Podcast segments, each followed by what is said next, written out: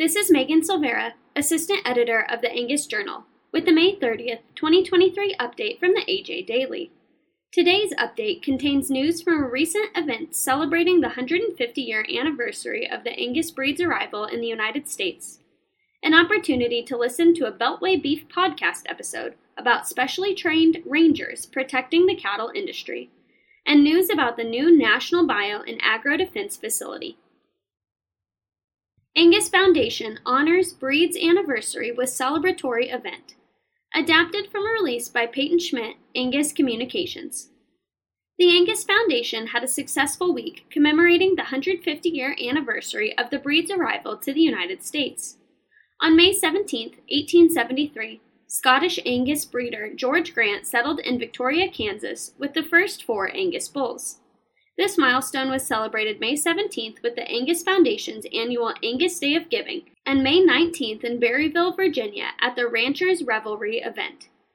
Angus Day of Giving raised more than $80,000 for the Angus Foundation's Legacy Built campaign, and Ranchers Revelry raised more than $80,000 as well.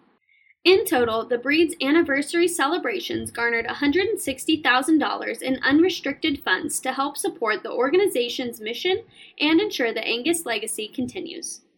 To read more, go to angus.org. Beltway Beef Podcast Behind the Badge The Special Rangers Protecting the Cattle Industry. Adapted from a release by the National Cattlemen's Beef Association.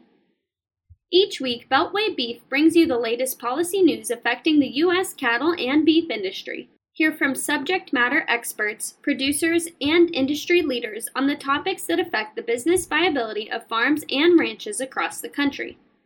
Across Texas and Oklahoma, specially trained law enforcement officers protect the cattle industry and investigate crimes against farmers and ranchers. These special rangers of the Texas and Southwestern Cattle Raisers Association are a part of a historic agency that has been compared to the famed Texas Rangers, Scotland Yard, and Royal Canadian Mounted Police. On this episode from Outside the Beltway, we talked with Special Ranger Bo Fox to learn more about the day to day work of these law enforcement officers and the future of this agency. To listen, click on the link in this episode's description.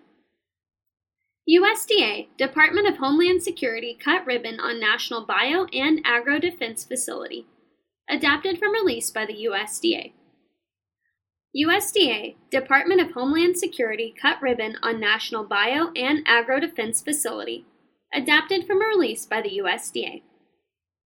On May 24th, USDA and the Department of Homeland Security Science and Technology Directorate officials celebrated the dedication and ribbon cutting of the National Bio and Agro Defense Facility.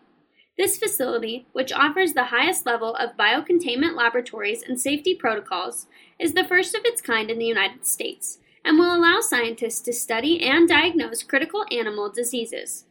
The valuable scientific information delivered by researchers at the National Bio and Agro Defense Facility will also allow America to remain a leading contributor of countermeasures that will protect agriculture, economies, and citizens across the globe. For more information, click on the link in this episode's description. The AJ Daily is compiled by Paige Nelson, field editor for the Angus Journal. For more Angus news, visit angusjournal.net.